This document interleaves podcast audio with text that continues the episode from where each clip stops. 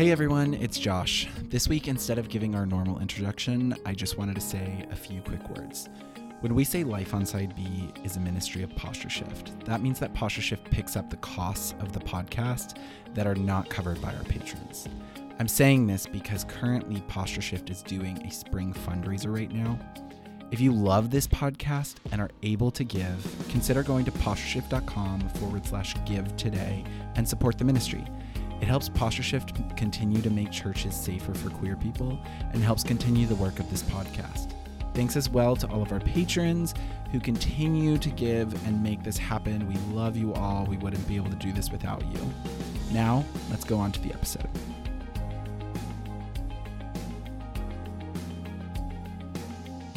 Well, hello, hello, everyone. Uh, welcome to another episode on Life on Side B. And we are so excited to be here today. I am with uh, my other friends here. This is Elizabeth Black. Everybody else who's here?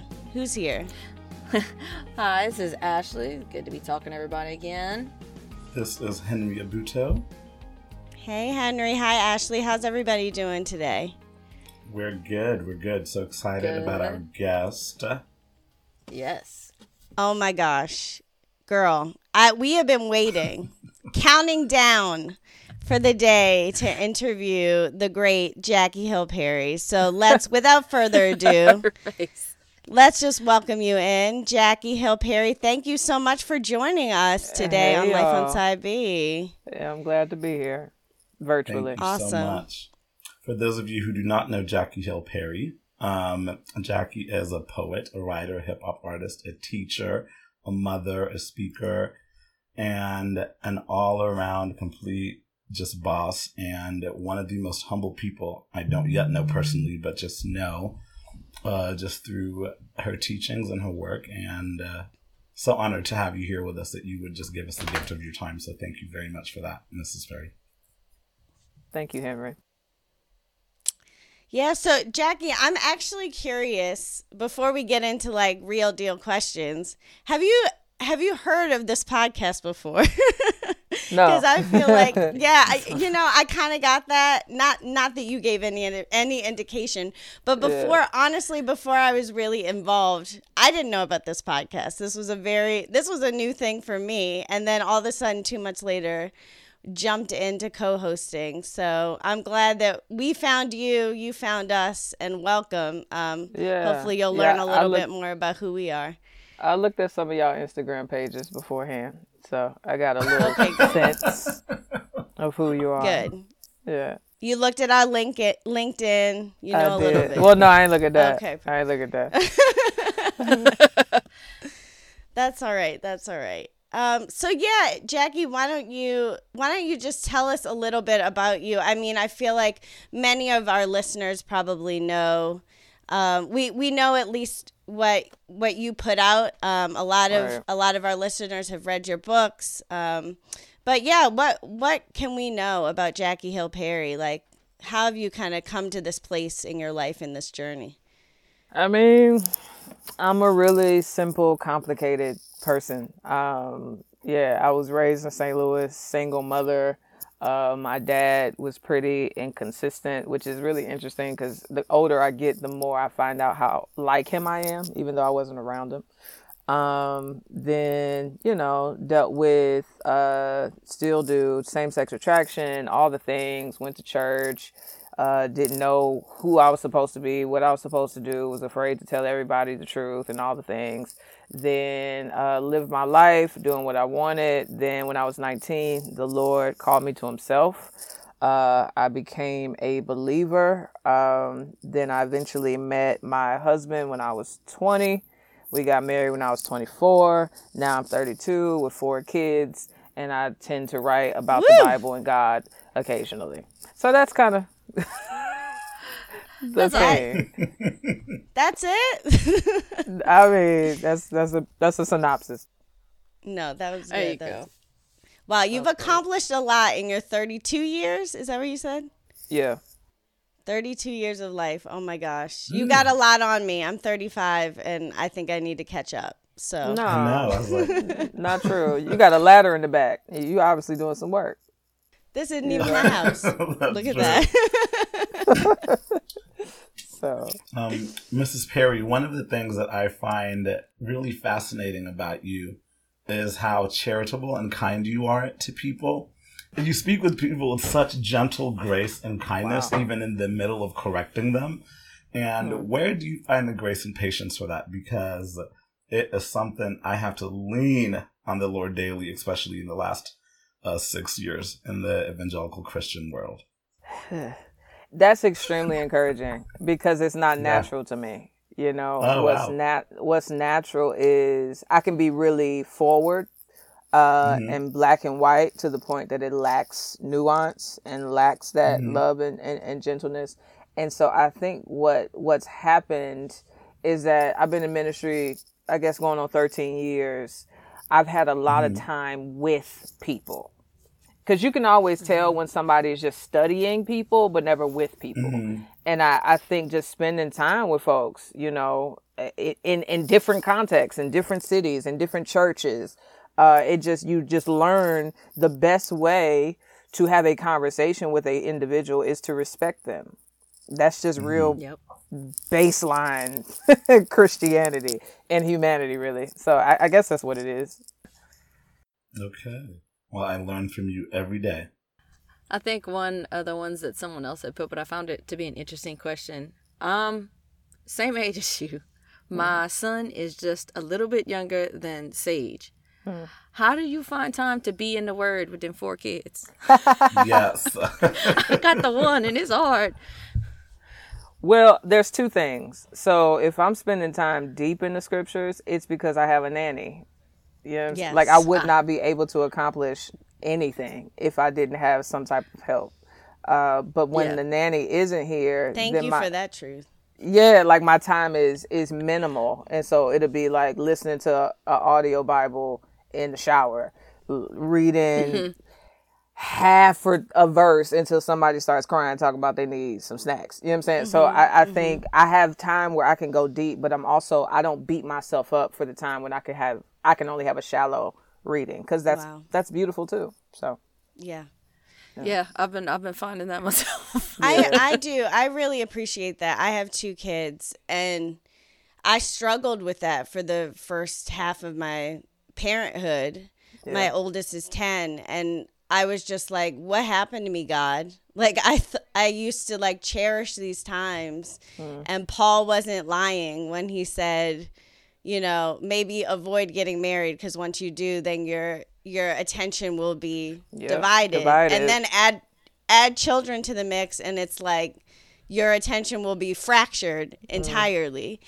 Um, but I think you're right. Like cherishing those small moments as parents, you know, and, and and cherishing those small moments with the Lord and seeing those as just as valuable Yeah. as the two hour stints we could give when we were single or when we didn't have children is huge.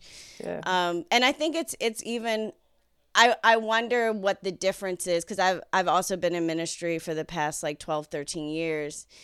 And I think that that also adds a unique element to it because you can also kind of um, supplement your spiritual growth in a way that is disingenuous because you're like, oh, but I just sat with this person and shared the gospel with them for the past two hours, or I just prepared this sermon um, for Sunday, so I'm good because I was just in the Word for you know five to Yeah. ten this week, and I'm good.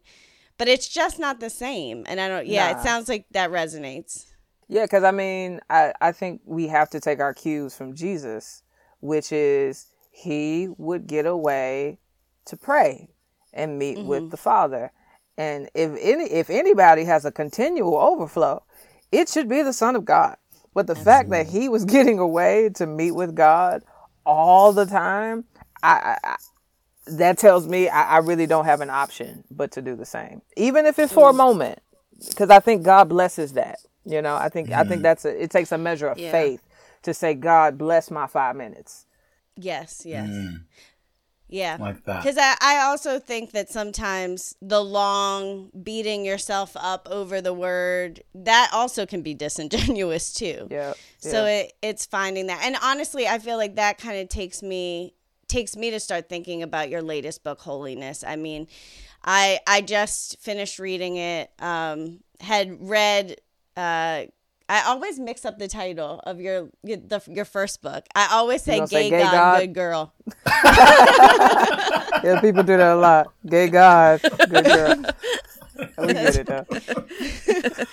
So yeah, I mean, I think I read that book at least three times. I feel like Ashley Henry are probably on the same. No, I, Oh, yeah. I, I mean, I just want to say like that book was my first dive into talking about faith and sexuality. Um, my friend who was an intern with me uh, had just come out the week the day I bought your book. She had just come out to me and she said, "To be honest, I've been working, I've been interning in this ministry, but I don't believe in Jesus. I don't know him like that because he doesn't know me." Because I know I'm gay and I have felt this way all of my life. And all I hear is people telling me how gross and disgusting I am and that God could never forgive me. So I know I'm hell bound. And I felt like I don't even know what to say to this girl. Um, I wasn't honest about my own sexuality at that point. So I I finished her, all I could say is have you talked to God about it? Have you talked to God about it because I believe he wants to know. Mm. So we prayed together. She left, and I Googled. I found your book, and I, I think I read 50% of that book in one night. I stayed up probably mm. until 2 a.m. Mm. So, I mean, we probably all have stories here. I'd love to hear them, but I just want to thank you for Gay Girl, Good God. or good, yeah, is that the, that's right, right? Yeah, all right, you thank you. it. Yeah, that was the right one. Um, Nah, I, because I, it- I appreciate yeah. that. It really it really did help me to start processing for myself but also for others. And i think it was it was a gateway for many of us um, to start feeling comfortable and open to talk about sexuality and faith.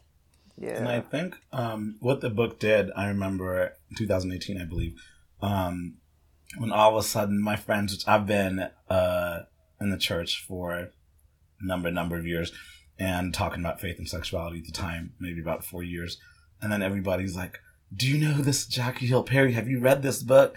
And they were just devouring it at church, and I was like, "Okay, like this is like a, I specifically remember thinking, "Okay, this is a cultural shifting point within the conversation and within the church. And uh, how did that resonate with you as you were getting that feedback back? Hmm. On one end, it's it it's funny because it's it's such a it's a polarizing book, um, and because I, I, there's a large swath of people who I, a lot of them haven't read it and hate it, but have read it and disagree, which is you know that's fine.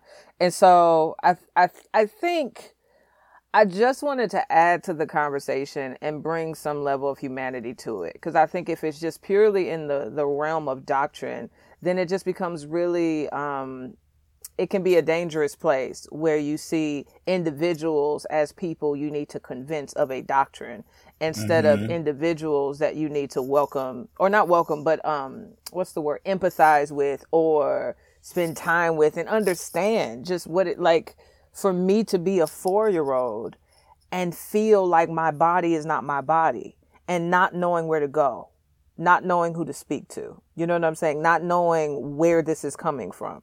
Or being 16 on a, a roller coaster and your best friend touch your arm and it feels good, but you know you can't say that. So it's just like I wanted people to like read it and get it so that when they, you know, are dealing with and talking to and spending time with their gay son or brother or sister or cousin or whatever, that they see humans and not just like a project. Projects, yeah. Yeah. Yeah, and I I think that's it, it's invaluable, right? Like I I think like you were saying often with theology and not even just theology of sexuality, but a lot of other issues, mainly those that are you know categorized as more moralistic issues or mm. can be like culturally contentious. Mm. I We like we we just I feel like we feel like we have to you have to bring it back to just hermeneutics and theology because if you too if you consider people too much then maybe just maybe you might it's the slippery slope almost That's in a true. way I can see um, that. and I and I think that there has to be a balance. However, you know, I I think when we when we take out the humanity, then I, I don't know. I feel I feel like it is very speaking of like looking to Jesus as his example. It, it doesn't really seem consistent with the ministry of Christ. Like he wasn't just looking. I heard somebody mm. say this in um in a talk I was at, and they said people are not. This was about faith and sexuality. They said people are not things that need to be figured out. They are people who need to be cared for, loved, and ministered to. And I was like, what a simple statement that I, I yeah. often feel like we miss. Yeah. Like, I think even me, like, that was a turning point for me. Like, when I was really dealing with God, this stuff, when I finally got to a point where I'm like, I don't have to figure all this out, like, figure out myself or necessarily get, I need to, need to get, like, to all the finite ins and outs of every single question. I'm like, I just need to go to God and see where I am with Him with this because that's the only thing that's going to give me a real peace and just mm. understanding the mechanics of absolutely everything is mm. just going to drive me crazy. No, that's true. That's true. And because I think that the the world and the church if we want to be clear more specifically the evangelical section of it I think forces us to think that that's what we are supposed to do. You know, so I think what you're highlighting is like the beauty of let me just get with God. let me simplify the thing and just be like, hey, we gonna mm-hmm. figure this out together. Yes, yep. yes. When I tell you I have lived in that space for the past four years, I'm like, you know what? Me and God are just good over here. Let's figure this out. Let me tune yeah. some of these voices out on both sides, of the world and then sometimes the church is not helpful in those situations. Mm. Yeah, and I had a question to you yep. about that. Um, speaking about evangelical Christianity specifically, um, and I've seen you engage in topics of race as well, sexuality, and how do you protect your peace in terms of the race conversation? And Yikes. when do you know? It's a good question, for sir. Me, the peace is the block button. Oh no, but oh my god, Henry don't Henry don't hold punches. okay, yeah, go how ahead. Do you protect your peace. Yeah, how do you protect uh. your ah. peace in the midst of? All right, I got to teach about this, or I'm going to hear a sermon that might offend me or someone might get it wrong yes. and then they're going to ask me for a follow-up and a coffee mm. and i'm going to have to sit here and explain things to somebody that they should already know because we're grown adults. So anyway see? But yeah how do you protect your peace? Wow. Excellent question. Thank you. Boundaries. Mm. just boundaries. Um I guess if I had to think about it, I think that there are some some people that I'm unwilling to engage with. Mm-hmm. That's a boundary because okay. you don't want to engage, you don't want to have a conversation, you want to argue. And I don't have energy for that like or or time. And so that's one way my peace is protected where it's like when you want to talk, we can talk. Until then, I'm going to go on about my business and you go on about yours. Uh, I think there's sometimes where even um, I posted uh, uh, um, on my story yesterday uh, Kristin Du book um, Jesus and John Wayne, and I knew, I knew. Oh, I love that. They finna it. come at my head, so I posted something. it. It's like you I dropped the bomb, something. and I'm like, I'm not going to my DMs. I'm just going. Yeah. So that's how I protect my peace. I dropped that bomb, and then I walked away. Um, and then I just saw I just saw one DM today uh, where somebody was like, um, "Jackie, you're being indoctrinated." and uh, this is the the enemy wants to use you to cause division or something like that. And I said, "Have you read the book, sir?" And it, he didn't respond. He didn't respond yet. He might do it in. See, there's that grace because she called him sir. See? Actually called him his name. Black culture. Actually called him but, his name. His name was Daniel. That wasn't nice. I, I said, oh, "Have you read the book?" I said, oh, "Have okay. you read the book, Daniel?" Because I, I wanted to. I felt like a mommy. Did you read it, Daniel? Mm-hmm. or did you read over, articles and blogs about book. it? Read the book. Come on, Daniel. That's funny. Like my kid, when I tell him not to do something, I'm no, sir. And my mm-hmm. husband's like, "Why do you call the baby sir?" And I'm like, "I don't understand how to tell you because he's Latino, and okay. like calling someone sir is like a respectful or your elders thing." Mm-hmm. And he's mm-hmm. like, "Does not get why I'm calling a baby sir." I'm like, "I don't know how to explain." yeah, all the time, ma'am. I'll take my yes. two year ma'am. I'm gonna need you to go back in your room, ma'am.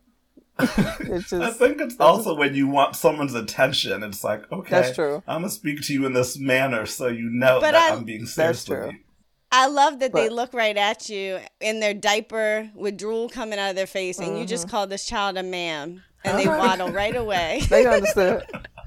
But to answer your question, I, I just feel Yeah. like boundaries are an important part of the conversation. Discerning where a person is. There are some people that don't have an ear to he- hear, and so it, I'm not even. I'm doing n- none of us a favor by continuing to force you to listen to something that is, uh, I guess, um, meddling and triggering your cultural idols. Therefore, let me just back up and pray and hope that the Lord brings you along uh, to the truth. Then there are others who I have um, endless amounts of energy for um, because they just want to learn. And so they're going to make mistakes with how they converse. They're going to, you know, maybe ask what someone would say is a quote unquote stupid question. But the very fact that you are open, I'll spend all day with people like that. Yeah. Wow. So- wow. I That's often good. find that when someone's willingness to learn and willingness to be wrong is such a good gauge for how much further am I going to keep engaging in this conversation. And if someone's willing to be wrong and willing Yeah. to be corrected and willing to learn, I will always engage. Yeah, honestly. honestly um henry that reminds me of a question that you we were talking about earlier about um and i believe it was yours about how how our thoughts and and kind of how our opinions of things evolve based on yeah. time life experience I, i'm curious as to maybe we can dive into that question Yeah. Um. What was it? I know I wrote it You down a couple that? weeks ago because I was prepared a couple weeks ago. Let's see. Um, yeah, I saw your name. I said, "Oh, I said." I literally texted back in the group chat. I said, "I'm the first one in this conversation. Y'all don't play with me." Uh, if Um, you need my you need my help you found uh, it where, oh yeah. Let's see. Right, there it is. Yeah. Oh yeah. Um. It is the first can't- question in the second session. Part of our spiritual journey means. Okay. Um. Why don't you? Oh, there he goes. So part of our spiritual journeys mean we evolve. We sometimes move from places and convictions as we learn and grow. Um. Are there things in the past that you have said or taught that, in hindsight, you have moved away from? Y'all all in my business today. Uh, yeah. You know what? I am. I'm always reevaluating because I'm. I, I think part of it is because I'm a learner, so I'm always learning more, which just broadens my understanding of things that I thought I knew about. Um, so there's a few things I think I, I've recently I'm evaluating what I believe about complementarianism. Um, I'm evaluating, yeah. um, even I, I had a conversation. I don't know if y'all know Preston Sprinkle. I Oh, had yeah. a conversation with him Yeah. uh, some a while back, and he kind of asked me a similar question as it related to gay girl, good God. And I was like, I have a chapter in there where I kind of talk about uh, someone calling themselves a gay Christian. Um, I I don't think that's a hill I would die on so quickly now, um, and that's just because I've had more friendships and conversations with gay Christians when before I didn't. You know what I'm saying? And so it was like I was from the outside looking in, saying no, when it's like no, it, it's just you know, I don't think it's that. I still have my convictions, but I don't Yeah. think it's Yeah. as black and white or as as like extra as I was making it. I can't explain it. So I think when I rewrite the book in ten years, I'm gonna change that part. Um, Okay, okay. Well, you know that's what we were people Yeah, a would be asking. lot of things. happy with that answer. I'm sure. Of course she does. I'm sure. Yeah, I've, I've I've definitely I've been challenged by some people on on those types of things, and it's been helpful. yeah. So I, I guess outside of or along with kind of interacting with other people because you know again our podcast life on side b so we're all folks here who still who hold a, a theology a side b theology so we hold a traditional um, ethic on marriage and sexuality however we are all individuals who continue to I- identify or or talk about our orientations and how Yeah. they kind of affect and, and work in our lives. So I, you know, I think hearing that from you, I mean, we I would love you no matter what. I think all of us are uh, again very grateful, but it, I think it does. It is something that a lot of people in our circles have been talking about, and we want to know like is is it do should we feel like there is this big distance and chasm between what we read and what we've read and heard from Jackie Hill Perry and kind of where we stand because I think mm. your book has been so instrumental in so many of our lives. Um, and not that we all need to agree on everything, but I think right. there is a lot of curiosity as to like what is your opinion and your relationship with those who identify as side B or in the side B community. Where where do you see yourself in all of this? So I ain't even gonna lie to y'all. It I it wasn't until I had a conversation with somebody. I I, I, don't, I can't remember his name right now. He started Revoice. Um, Nate, Collins. Nate Collins. Nick. So me and Nate. Nick had a, a, conversation about this. Nate. And I was Nate. like, Nate. I was like, yeah, you gotta tell me what these what these sides mean. It, I don't. I don't know. So remind me, what is a side B That's and side A and C and D? What is that? Okay, there's a whole okay. chart out there a couple years ago that someone created. Let me Google it. They would send it around because it's like, what is? Oh, this? Oh. I don't know if you Let go find it. Somebody screen share that. Screen share. I don't want to. I don't want to be the. Like no, it's a very honestly, helpful graph. Henry. Oh yeah, the graph is helpful. Henry or Ashley's going to have to explain. But I, I okay. just want to say, Jackie Hill, hmm. this you that these are my favorite kind of people right here. Are the people who don't know the side conversations, yes. but are still in it, right? That are still talking. Like one of my favorite people right now is this like 62 year old man who has been living as a single celibate gay Christian, and he's like, "What's a side?" I've been living this for like 35 years. I don't know what you're talking about. like y'all got categories that I've been in. Yeah. No, but I like, exactly. Yeah. yeah. But I love that. I love that. There's because it's it's and so much division. That's a whole. There's yeah. a long article on, on Christianity Today about this. oh Lord! Yes, I think, yes, mm-hmm. it's a mm-hmm. great.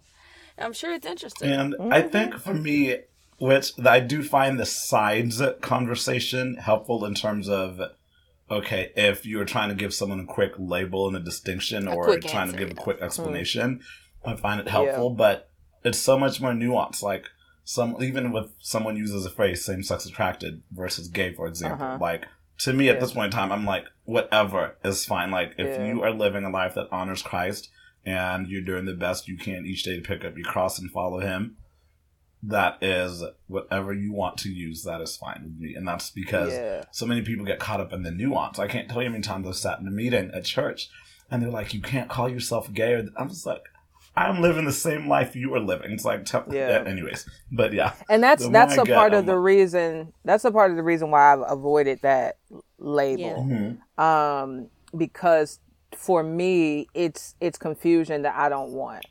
Mm-hmm. I don't want to have to always explain yeah. what I mean by this. But mm y'all could correct y'all could correct me or add to this. I was having a conversation with um I don't remember his name right now.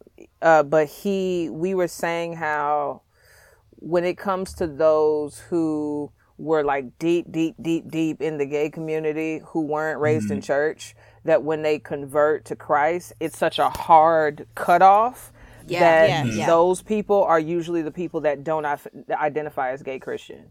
Yes, um, absolutely. Would you agree or disagree? Obviously, it's, it's gray in there, but like, yeah. Do y'all see that? I think I would agree with that. Yeah, I see that a lot. I think yeah. age goes with it as well. Yeah, sometimes. by culture and because identifying as gay, let's say even 30 or 40 years ago, does mean, and it is something differently than someone identifying as gay now, because I think back then it was so much so when you identified as gay culturally was understood as you were talking about the act of same sex right. sex and right. i think now we are in a space where we're creating more nuance um, mm-hmm, mm-hmm. for differences along that spectrum in line what people mean and sometimes what you said about clearing the confusion it's really it resonated with me or a confusion you do not want to bring upon yourself because in certain spaces whenever i do get asked to go speak I don't use the word gay because I'm like, okay, like if I'm talking to a room full of 60, 70 something year old people, I don't even have time to use the word gay because I'm going to spend the, Oh, 20 it's done. minutes They done. explaining what I mean. it's like, yeah. so I'm Yeah. just like, I will just use same sex attraction because I got to look at the audience who I'm communicating with and just make sure that's the translation of what come across. So, That's and a lot of times too it's interesting to see people at least like i would say like in my age group um um my early 30s too like who we grew up in church Mhm. thinking that um you know same thing like this is what's going on and i can't talk to nobody about this because my church don't talk about this. Apparently it's a dump you just don't talk about. And we never went into the gay lifestyle like we never we never did that. We were just terrified. Yeah. so like we just go be this little quiet person in youth group and I'm just gonna live my life and that's gonna be it. And then we get to be adults, young adults, uh, college age, and this secrecy burdens us Mhm. and we know it's like this is what I am. Like there's no doubt this is what it is. For us it's this the same thing. It's like same no, you're not gay, you're same sex attracted. It's like that's the same thing. Yeah. That makes Like, sense. try to tell me. And Yeah. so when we come to that, it's like more like this.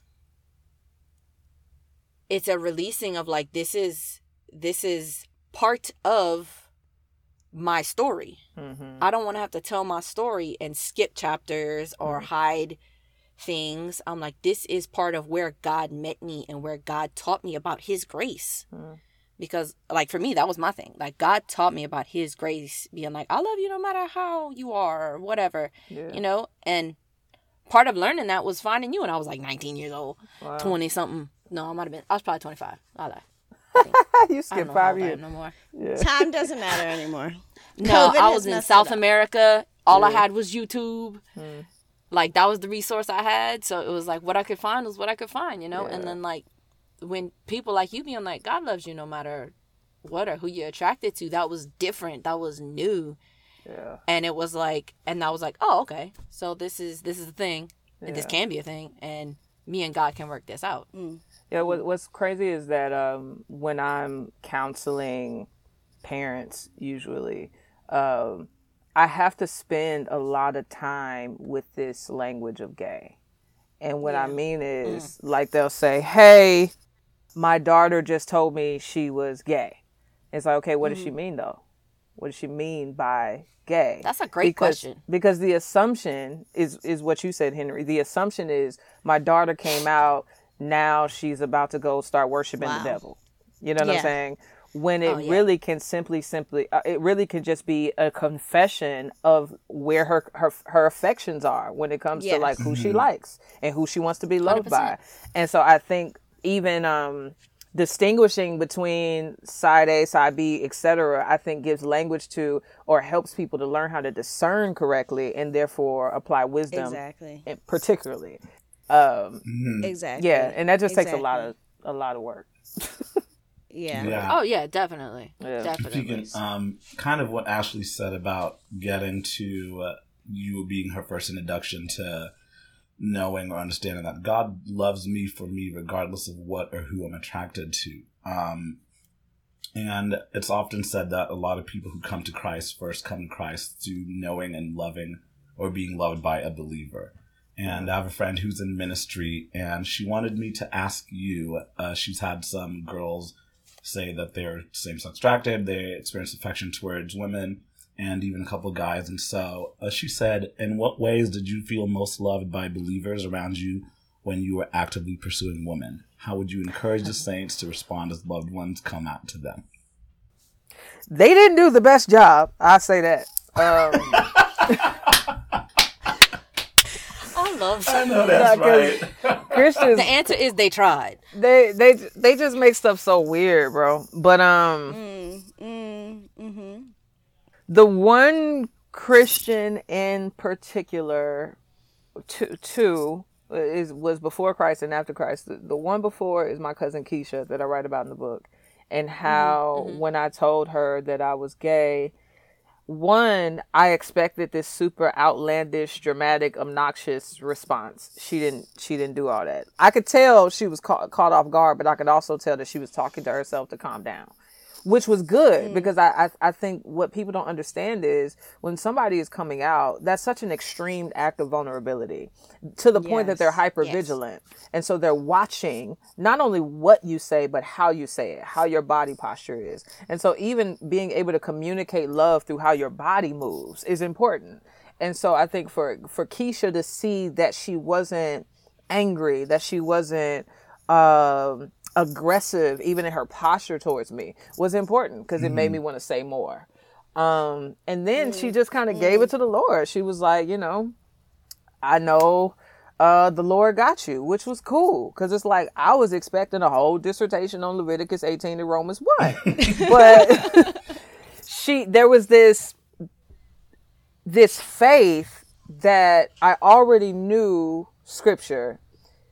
I just needed to come to a place where I could learn how to apply that in my own time. That doesn't mean that all people don't need some type of teaching. We do. But there's a time and a place for it. So I think that was important. And then after Christ, uh, the story I shared in a book about uh, Melissa, when I had went to the the first church I had been to in a while and I borrowed my friend's clothes because I didn't have girl clothes. And so I, I bought like the only clothes I from hers I could fit was an outfit that she wore to a job interview. So I literally looked like I work at Office Depot. Like I had on slacks, some flats, a little button up shirt. It was a hot mess because I'm used to wearing boxers, you know, all the things.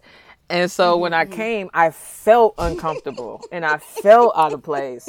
And then Melissa just looked at me and asked me my name. You know what I'm saying? And it just sounds so simple. And, and so mm. what she did was she acknowledged my humanity, my whole person, that I was not merely just this tomboy girl showing up to church that probably need to go to the altar and speak in tongues as evidence mm-hmm. that she's mm-hmm. received the mm-hmm. spirit. But like, cause it was a Pentecostal church, but, but like, yeah, just the calmness from Keisha and the, the embrace from Keisha, but also the, the acknowledgement that I was much more complex and nuanced, um, and not merely just a gay girl. So Wow, I, yes. I don't know if that answers anybody's question. Oh, that But- answers the question for sure. That's no, a great That's question. really good. I- Oh, Can- Elizabeth, can I I was going to lead into yeah. your question. Yes, oh, I, we're probably on the same wavelength, Yeah. Henry, because we always are. But yes, So- uh, I'm I'm dying to ask this question. So a lot of the work that I do is um, is missional. So I, I'm I'm a, an evangelist. The ministry that we do is a missions and mission sending organization to the LGBTQ community. I saw. And oh, oh, she did do some research. Okay, I saw Thank you like on the street. You was giving out. It might have been Oh, coffee yeah. or hot chocolate or something like that. One of the two. Yeah. Um, but but anyway, part of part of what I, I really want to focus on in our ministry is is really having a diverse and multicultural bent because I think a lot of the discussion around faith and sexuality is no, I'm not going to say a lot. Exclusively, Yes. the conversation about faith and sexuality is from a white perspective. Mm. And again, like we've been singing your praises, I'll do it again. One of my favorite parts about your book wasn't about both books, isn't even the content of the book, is because a black woman wrote that book. Oh, yeah. And I was able to say, Oh, thank you, Jesus. I'm not alone. And that we have something really substantial to offer. So I guess going back to the whole evangelistic piece, as somebody who you know was very much in the community in in your local lgbtq community back in the day. What do you see and even now what do you see that the black american or if you just want to talk about atlanta what does the black lgbt community need to hear and to have and receive from the church Ooh, answer carefully. You trying to set her up, Elizabeth. i'm sorry we we got we got a half an hour I think when it comes to black people in particular, dignity is important. Mm. You know, mm. like mm. our dignity, they attempted to take it and they still attempt to take it. And so when you are talking to people who are not only gay but black, that's mm. a unique position that they're Right. in, you mm-hmm. know? And so I think one of the worst things we can do is to dehumanize them and continue to do what's been happening for centuries. And so I guess a unique approach is coming to a person and reminding them what is reality, which is that you're mm. seen, you're known, you're loved, and you are whole. Doesn't mean you're not broken, but you are whole. You get mm. what I'm saying? Like, and so I, I don't know. I think the way somebody approaches that is defined by what city they're in, what part of the city they're in, like knowing the person, applying that wisdom and discernment that the Lord gives. But I don't know. I think I think dignity is huge, especially because uh, most Black people, you know, we've come out of usually real spiritual churches where it's like if you're gay, that's a demon. Uh, In some kind of, it's exactly. either, he either oppressing you or uh, possessing you. It, it's one of the 2 Mm-hmm. And so we need to lay hands, get some oil, take you to the altar, and you need to get delivered, right? Yes. And I, I just, Yeah. I, I, I think that framework is just so unhealthy. And so I, I think we Mm. have to also do the work of teaching what does it mean to have these kinds of passions and affections and how does that look when you trust Jesus, right? Because if the Yes, assumption I love if the assumption is something is wrong with me, I need to be delivered, then that deliverance mean I no longer feel these affections. But what happens when you do? Mm-hmm. Now you feel like you're not in Yes. good, God's good graces Yes. because that's actually just mm-hmm. reality. Is that they're just kind of going to be a thing, most likely. Yeah. Oh yeah, love that. When How about like I was you good? oh no, go ahead. Yeah. Uh, reading um, one of the things that really impacted me about uh, holier than thou was the way you focused on god as holy Yes. because me growing up in church i feel like a lot of the teachings i heard on holiness was me needing to be holy and how do i need to get holy and how i need to look holy yeah. like we even had like this it was like a camp like exercise i guess we had to hold on to this raw egg for like the weekend and like protect it because we had to protect our holiness and they like compared it to like when you don't yeah like don't be going like you know make out with your boyfriend behind the building or whatever because you know that's like the same as like protect it. smashing your egg and yeah you got to protect it so like a lot of times holiness was framed as like protecting your holiness was protecting your purity and Uh, and all this this weird enmeshing of this subject that they kind of have in youth groups. interesting. Um, I don't know if you ever experienced that, but I know that in church they focus a lot on our holiness. Uh, Why do you think that is, and why do you think it's important that we really refocus on looking at God's holiness? Because we're self centered. We're self centered. So, you know, that's not- that's yeah, true. our, our messages are self centered, our, our perspectives are Yes. self centered. We're, we're centering us. And there's a, there's a level of self righteousness there, self righteousness there, because you presume that the way to holiness is to tell someone to be holy, rather than showing them who who mm. is holy and who provides holiness. Like we mm. share in God's holiness, you know what I'm saying? And His holiness incentivizes our own. And so, I mm. mean, you telling me, a, I need to know I'm a sinful person. That's that's Bible. I need to know that Yeah, yeah. I come in the lineage of Adam, therefore I'm born in sin, shaped in iniquity, that I don't think right, I don't see right, I don't want to do right. I, I need to know these mm. things. But that's not enough. Yeah. You also need to show me God. You need to show me, but God is holy. God is good. God is kind. God is perfect. And he's so kind that he sent his son to die for you and then sent the spirit to resurrect you and empower you to be like mm. him. And so I think apart on from those now. two realities, we're very hopeless. You know, because now we're just working. Like, let me not listen to secular music. Let me stop wearing pants. Let me, you know, put a veil over my my hair. It's just like we're doing all these things, yet our motives are still the same. So you might have dressed mm-hmm. differently, but you're still wicked, right? And so it's like, mm-hmm. yeah, Yes. exactly. Yes. Oh. Oh, I don't know. Yeah, I think I think we're we're moving into the book, which I'm getting I, hot. I'm so I'm getting hot in this class. I'm getting hot. Y'all got me talking She's about things I like to talk about. so good. That's what it is. Well, we're- Yeah, Go ahead. Let's keep let's keep going. 'cause I, I really time, want to okay? I want to talk about this holiness book because and Ashley, thank you for opening that up. Um because I love what you were talking about with idols and I think we were already alluding Yes. to that.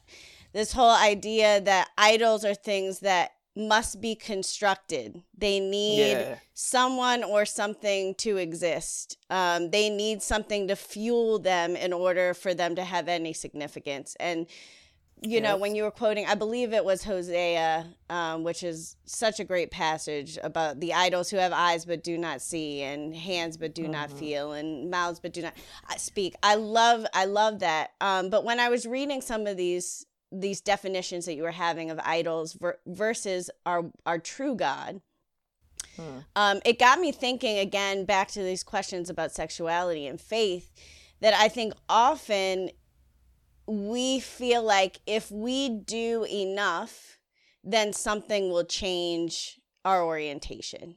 If I do enough, if I pray enough, if I read the Bible enough, if I conf- even if I, I confess enough, then maybe something will change. And when something went off in my head at that point when I was reading that, and I was like, is is this a form of idolatry is it a form of self idolatry even though the trust is in or you know the focus in some way is in you know obviously god's gonna be involved in this change Huh. but but really the vehicle of the change is if i check enough boxes and do enough stuff then maybe i will be set free from my orientation or my temptation.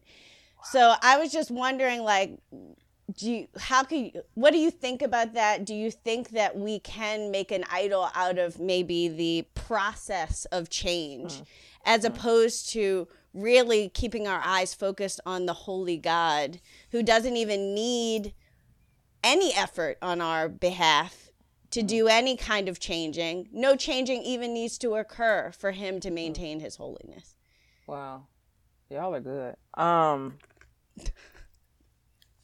It's Best kind of compliment a so far. it's kind of a self salvation, right? Like you know, if I pray long enough, if I do long enough, then then my heart or my affections will change. And I think there are degrees. You know, I, I could speak to the reality that sanctification does work. You know, I am not tempted to the degree Yes. that I was tempted 12 years ago, you know, but there's a, a, a plethora of whole, a whole, another set of sins that have taken their place. you know what I'm saying? Um, yeah, I, I, I think, let me, let me, let me, let me, let me think and be concise.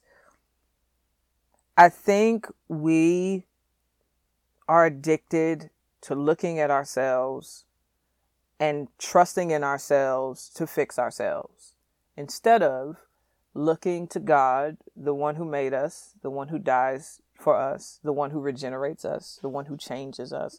Like Jude mm. is, is is very clear to him who is able to keep us. It's it's him all the mm. time. That you mm-hmm. know when we when we get to, to glory, it's he who finished the work that he started in us. That you know Yes, like so it's the burden is always on God. The problem is we don't want it to be. We want to be our own savior. I don't know why. Maybe it feels Oh, wow. better. Yeah. Maybe it feels good. I suppose it doesn't take as much humility and vulnerability and repentance, and it's easy and quick because God never changes us as quickly as we want Him to, and so we have to find these Absolutely. idols mm-hmm. that are that are that are right at our hands, right at our just to feel some type of hope, you know. But it's like, nah, God isn't set up that way. We are very complicated people, and even in the process of Him changing us, He's He's He's He's showing us Himself, you know. Because if you think about your trials mm-hmm. and some of the circumstances that you found yourself in, if the deliverance came quick, are there certain things about God's nature that you would have missed? Probably Absolutely. Mm, you know yes, and so yes. I, I i i think that the that that long crucifying work that god does in us whether it's our sexuality our pride our fear our anxieties our traumas whatever god is showing himself through it and so we have to just mm. continually persevere setting our mind on the god who went before Yes. us yes and we might have some more hope and not as much shame yeah because Yeah, i'm gonna well, fail and- me That's great. absolutely Right. Yeah. I grew up thinking because I grew up in church. Like my parents started going to an evangelical church when I was like a year old. So Okay. like I'm been there for thirty years. Mhm. And I remember thinking growing up, like I didn't realize that was the way I thought until I was like in like this probably my early twenties. But I thought if you had been a Christian so long, there were certain tiers of temptation you didn't deal with. Yes. like Scientology. I, I don't know. But like, Graduated. yeah, I thought I thought I was like I've I, and that's what make me feel bad. I'm like I've been here for so long. I should not be dealing with this. Wow. and it was a very heavy burden for me. And I remember one of like a leader I had, she looked at me, she goes, Why did you think that? I'm like, I don't know, I just did. Yeah. And when she said it like that, I'm like, Yeah, I guess that don't make no sense. Hmm. But I, I didn't realize people who had been saved still needed God's grace and sanctification. day. But you know what some of that is, Yes. Ashley? I have an assumption. Some Okay. of that is when you are in a church where the older saints are not also confessing their struggles. The only mm-hmm. assumption can be is that there are no struggles. And so if mm-hmm. there's a lack of transparency across generations, then naturally you're just thinking, oh, they must be all good, fine, and well, because they just coming in here with a mm-hmm. praise all the time and never a confession. Maybe. That's like their absolutely struggles are like. I'm doubting or I gossiped or something. Yeah, no, Yep. you, uh, Yeah. thinking about I- it like that. Yeah, that's true. I do really love that the focus in, in your book and even in, in the way that you responded is is that really it's if we focus on God, if we fix our eyes on a holy God, then I almost wonder will we have time to even bother thinking so deeply about how much we need to change and what's next to what what's the next echelon we need to to reach. to reach. You know, Yeah, I if, if we could just focus on that holy God. Yeah, and and the right one. I have to say that because I, I think there are a lot of um, demon influenced ideologies where people want to change the mm. nature of God to suit their own passions. Yes. And so we mm-hmm. have to look to the right God as described and determined by scripture as seen in his son. And so doctrine, I think, mm. on this part is really important. That's good. And uh, Absolutely. with just holding holiness and theme of the book, um, and as you were talking about the church and even answering Ashley's question, do you feel as though modern day Christianity has gotten away from teaching and preaching that holiness that you write about? I mean, I don't really know because I I'm not I haven't taken my church history class yet, but Yeah.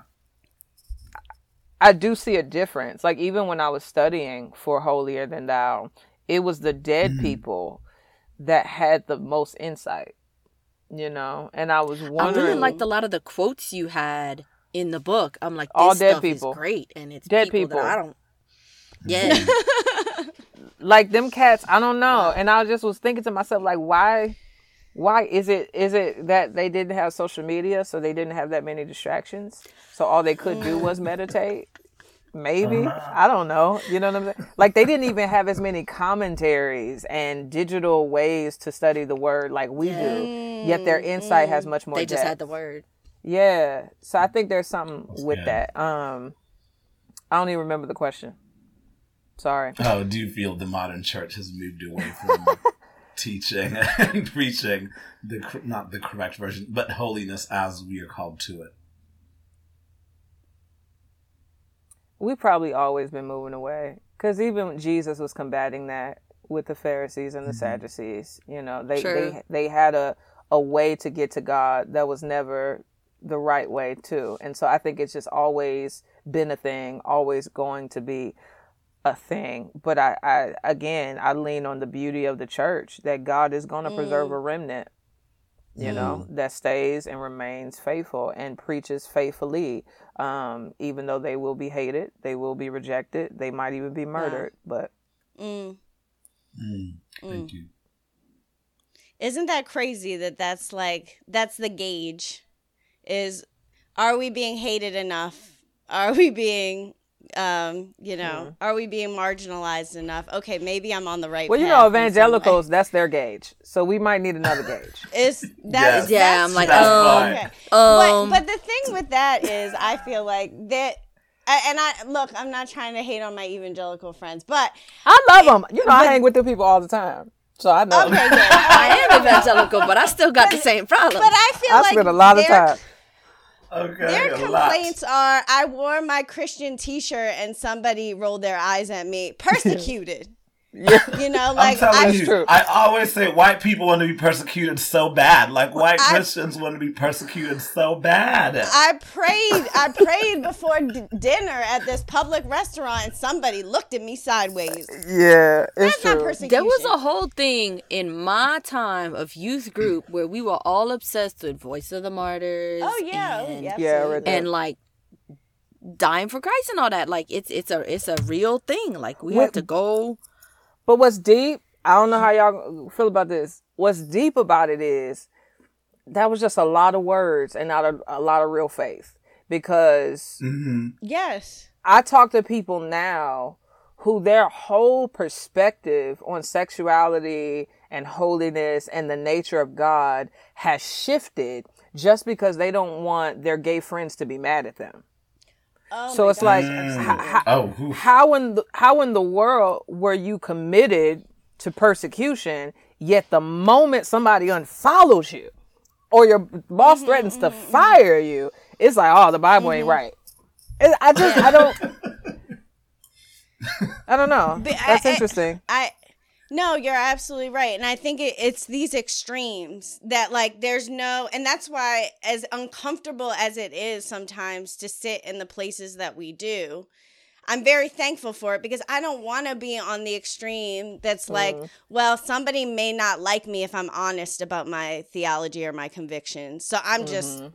I'm just going to change everything. Yeah. Nor do I want to be on the other side who's like, I don't care if someone, you know, I was just telling my in laws today about a friend of mine who was told because he. He shared his orientation. He was told, "You are not allowed back on this church property. If if you if we see you walk into these doors, we are calling the authorities and letting them know that you are The trespassing." cops? The cops. so I'm I'm like I don't That's that's a little much. I don't want to be there either. It is a lot, but it exists. Like it, ex- it, it, it exists. You know, like I, unfortunately, a lot of the people who are in in my sphere and the people that I'm ministering to are people who have literally been told, "Don't come back home. Don't come back to church." You, like you said, there's a demon, and you are not welcome here.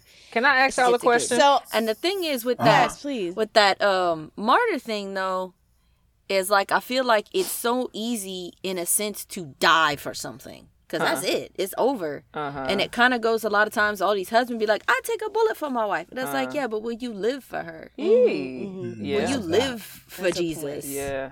Come on. Yeah, sit, sitting underneath Um, the suffering. That's that's the question. Yeah. My question for y'all is I remember I, I spoke ma'am. at this conference uh for Native American youth. And um it's funny that a lot of the questions were typical of also evangelical white youth, right? And so one person asked, "Hey, we have a young guy who ha- he's over our youth ministry, but he just came out and said that he struggles with same-sex attraction. Should we allow him to continue leading the youth ministry?" I'll tell you my response, and I want y'all wisdom on this because I hear this question a lot. Wait, they asked you I this was like, in public? Oh, I'm sure. Oh, they stood up, got the mic, Oh, and, and said okay. Uh, Okay, got it. Elizabeth, Got have you never gotten that question? it. Oh, I ha- I have in smaller settings, but not Oh, like no. at a conference. no, it was a whole thing. And I was like, well, first Not of all, with like the person sitting over there. first of all, he told you he like men, not boys. So that's that. Like that. That that was my. That was mainly my Okay. response. It's like Yeah. liking men and liking little boys are not the same. But as I've different. learned, Amen. it's like a completely different. Anyway, as I've learned that even like a lot of the messaging in like the early 50s and 60s was that pedophilia and homosexuality were like intertwined, Yes. that one led to the other. Mm-hmm, And so I guess for, for, for, from y'all's like experience, what is the best way to, I guess, give people wisdom on how not to respond so ignorantly but also reactively when Mm-hmm. someone is, is in a ministry position at your church who tells you that they are oriented a certain way and yeah i don't know y'all probably did a podcast on this Um, already so i'm sorry Uh, no. No, no, no. Not that one. No, I, th- I don't think we got We, that yet. we know you didn't know about us before. It's okay. We can repeat ourselves. Um, but I think it's always very important to listen to the person who's talking to them. Mm-hmm. First and foremost, be like, okay, I'm gonna need, especially if like they really don't understand. Be like, "Uh, we need to talk about this some more. Like, what do you mean by that? Like, actually listen to this person, find out where they are, because you don't know where they are with beliefs or anything like that. Like, actually find out why you telling me this why are you being vulnerable with this why are you deciding to take such a risk and tell me this knowing that this might be my reaction Mm. Yeah, and one of our friends, Art, uh, he was a youth pastor in New Jersey, and I'm just putting his business out there, but he's talked about it publicly. It's fine. but um, he, I forget what denomination it was, but it's highly problematic. But um, after about maybe he went to a new church. After about two years at his church, the members kept sending letters or having meetings Mm. about him. He's a celibate virgin man who's same sex attracted by all Mm. means. Like, and he not only that, but he is a man of the word, and he is qualified, beyond qualified, to be Oh, a yeah. pastor.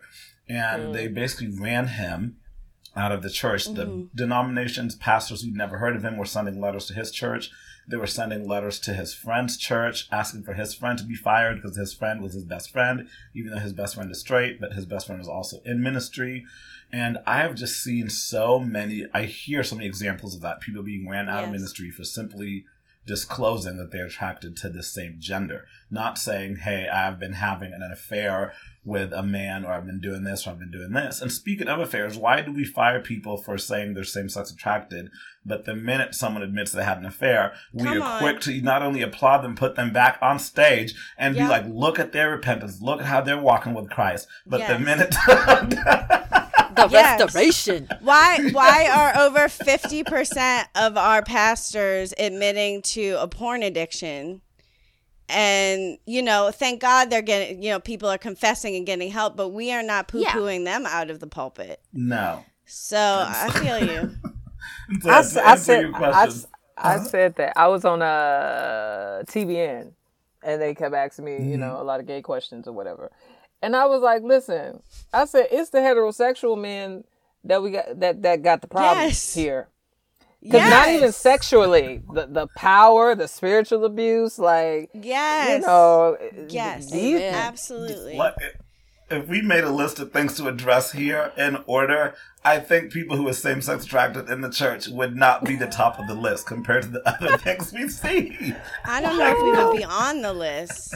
They wouldn't have time for us on that list. But yeah, to try and answer your question, I think the response to that, because I um, should, someone would actually said, okay, meet with the person. Have you discussed with them what they believe theologically? Has their theological position changed? Or are they just disclosing something to you so they can be fully known and fully loved as a member of your staff and a member of your body? Because oftentimes when people are disclosing who they are or what they're attracted to or who they're attracted to, something like you said to your friend earlier, you said in the book, it's like you just felt wanted to be known and seen. I remember the first time I came out. I came out to my best friend when I was 18. And then the very next day, I drove to church and came out to our youth pastor. Um, and he, I know. I don't understand Very- y'all. and he sat with me and he was like, okay, I see you.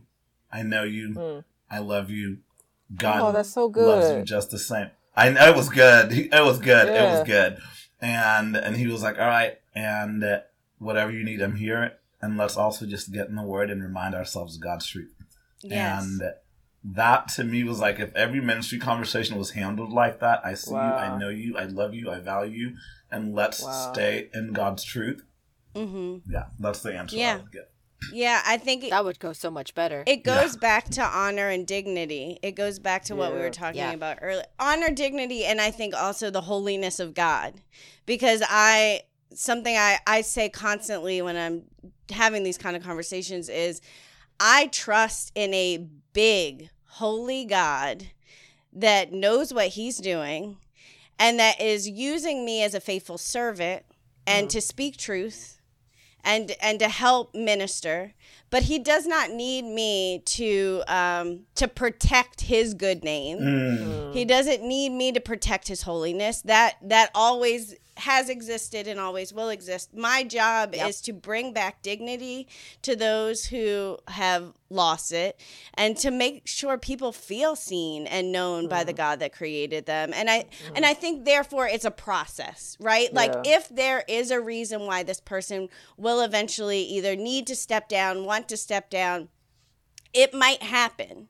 However, I don't think the first thing I need to do is rush to f- try to defend the faith and mm. defend God and make sure nobody thinks, what if someone thinks something? Then what are they going to think about my faith? What are they going to think about our church? What the reputation is not what matters here. Mm. Like I would rather let my reputation be on the line and have somebody walk out of a conversation feeling like they were seen and heard and mm. dignified and God was seen as a holy God Yeah. than for them to feel like, oh, well, they really made their their opinions clear. So now I know where I stand with them.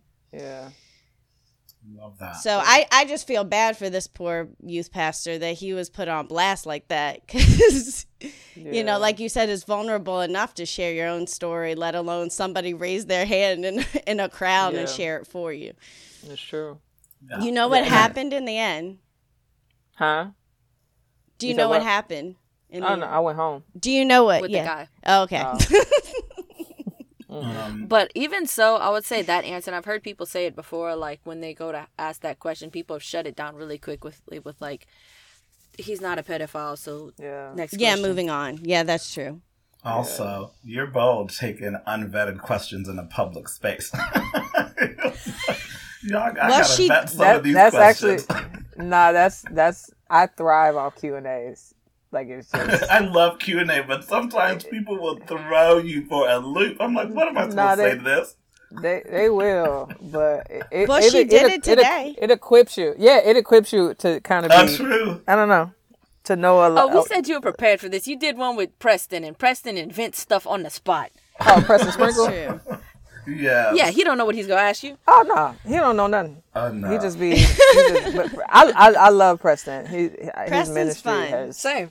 has helped mine a whole lot. um, that's awesome part of your story is obviously you're married to Mr. Pres- uh, Preston Perry. You're Preston, and Mm-hmm. um, a friend of mine. He is same sex attracted, um, but he recently just got engaged to a woman. And him and I were chatting yesterday, and I mentioned that I was talking with you today. And after he freaked out, he was like, "Can you ask her something for me?" I was like, "Sure, why not?" And uh, he said he's walking. They're planning the wedding right now, which is a whole new thing for him because he's a man. But um, they are walking into marriage. They're getting married in June, and he said all of a sudden a lot of fear and insecurities have been coming up about marriage that he didn't know were there before. And so I guess, um, did you experience those as you and Preston were preparing to get married? Do you still experience those? And what advice would you have for Chris? I, I don't know. Um, I had a world of fear, a world of fear because um, I did not trust men. You know, um, Mhm. I had been abused sexually by men and abandoned uh, physically by my father, and so Mhm. on top of even just you know watching pornography from the age of five to 19 that does something to your mind and mm-hmm. how you understand or what you think men want and realizing like that's Yeah. not that's not me. And so i think all of that together made my relationship with preston a continual trigger. It just was constantly triggered just all the time which is a blessing because i think when i was single that I don't know, I was able to dodge those fears. Therefore, I never had to deal with that the fact that I wasn't trusting God in a particular area. But I think like being with Preston brought all these things to the surface where it was like, okay, now I have to bring this stuff to God and go to therapy so that we could work through this thing, um, so that I can engage with him in a way that's peaceful, but also free. I wasn't when when when you have a bunch of fear, you're just not free you know like so you can't even be your whole Yeah. self nor can you receive love in the way that you should and so i guess my encouragement with, with him would be don't run away from the fear identify the fear give it to god and work through it and uh, I think God is faithful. So, kind of to follow up on what Henry um, was mentioning about his friend, uh, I was reading in, and I want to I want to quote you right here.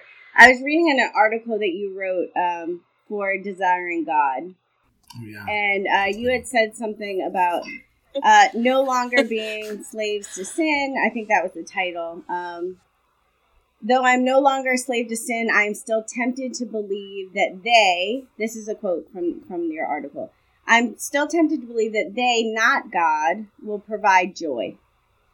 Um, so since we, Yes. our whole theme this um, this season, is on resilience, um, and obviously resilience Huh. in sexuality and in gender orientation.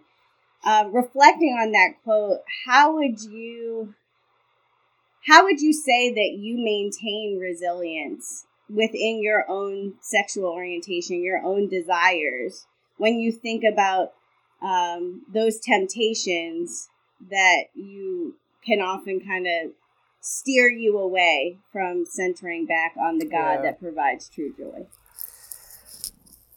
whew, um, have you written a book yet? You wrote a book?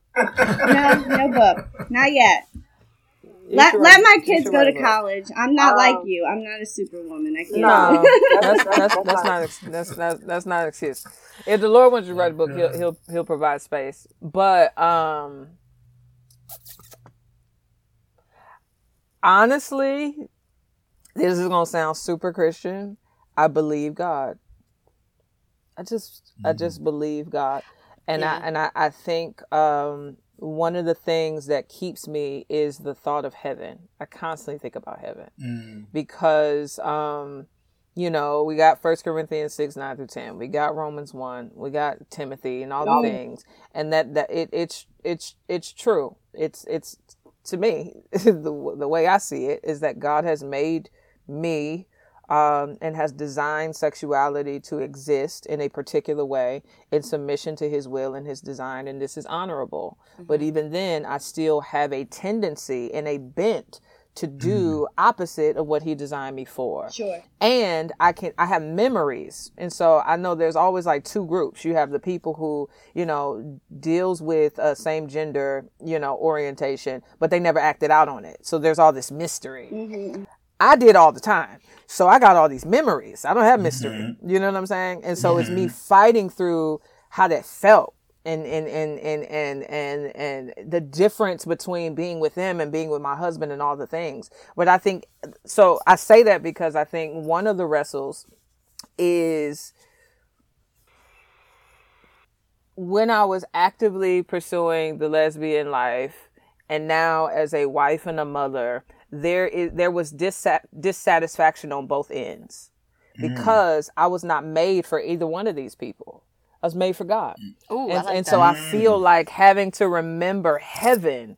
Heaven is the place where I will totally be satisfied in mm. every way, shape, form, or fashion. And that keeps me going because it just reminds me like you can pursue that if you want to. Yeah. You won't be satisfied. Wow. You won't be satisfied because you weren't satisfied then. Perfect. That is No. So so amazing and and i i don't that's it a is good word. it is very christian but i actually really love it because yeah, i think really it- like it.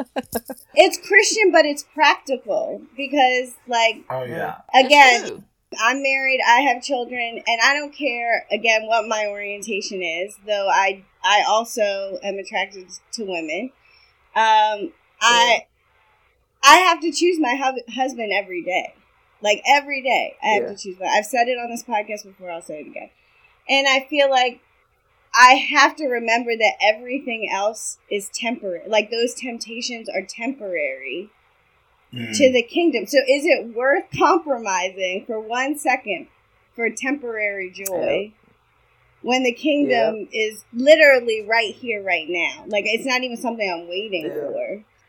But it, it's you hard. have Like, people willing not to interrupt you. no, please interrupt. I you got hoping. you Yeah. got people willing to destroy their family and their ministry for a feeling.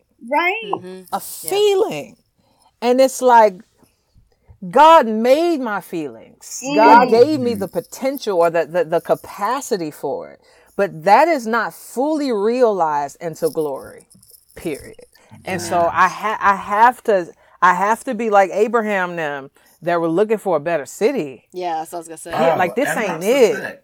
This ain't it. Now look around our world. This, This world ain't is so ghetto. Ain't no way this is it. It is so ghetto here. There is no way this world is it. And that keeps me going. Amen. Uh-uh. Uh-huh. Can't be. I refuse Can't- to believe this be. is God's best. It can't be. So, It ain't. good. That's good. So- Thank you. so- All right, Yeah. who's gonna So do our closing our closing question? Sorry, Ashley. Can I do it? Yes, It's like almost reflecting on that. If you were to go back to 19 year old Jackie coming into the church for the first time with all of this It was on top of you, what would you have liked someone to have told her, or what would you like to have been able to tell her? Mm, mm, mm. That was such a hard season. Um, I don't even know, girl. I, I really don't.